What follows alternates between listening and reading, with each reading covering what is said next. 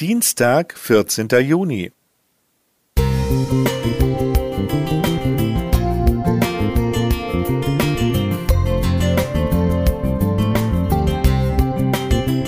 Ein kleiner Lichtblick für den Tag.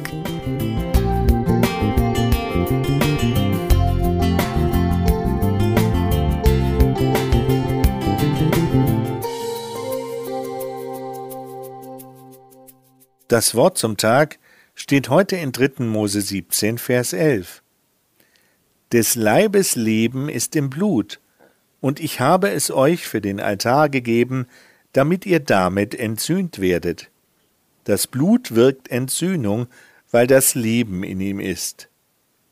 Blut ruft bei den meisten zunächst unangenehme Gefühle hervor. Dennoch versetzt ein Blick auf einen Tropfen davon unter dem Mikroskop ins Staunen. Die Zusammensetzung macht aus dem Blut ein faszinierendes Lebenselixier. Blut ist das Leben. Aber warum ist das Leben, hebräisch die Seele in ihm, wie es im Mosetext heißt? Früher waren Zivilisationskrankheiten kaum existent. Dafür waren Unfälle zu Hause oder bei der Arbeit die Haupttodesursachen neben Angriffen wilder Tiere, neben Kriegen, Gewalt und sogar Entbindungen, falls sie zu starke Blutungen verursachten. Dann endete das Unglück tödlich, dagegen gab es kein Heilmittel. Die für uns selbstverständlich gewordene Bluttransfusion war genauso wenig bekannt wie die Begriffe Blutspende, Blutbank oder Gerinnungshemmer.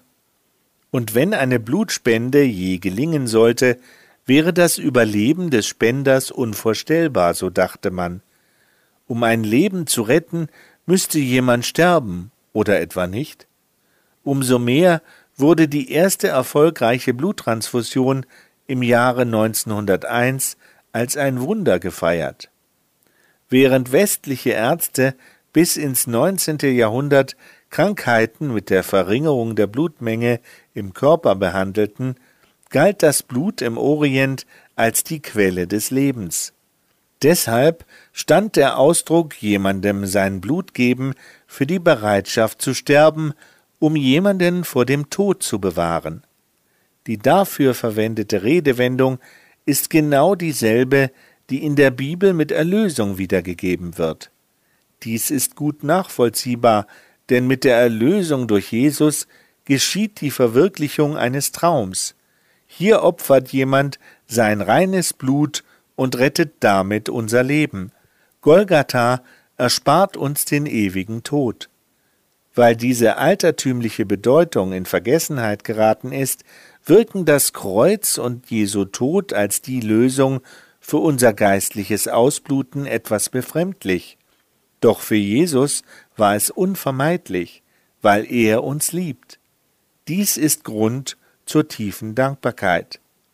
Sylvain Romain nach seinem Buch Das Opferfest. Musik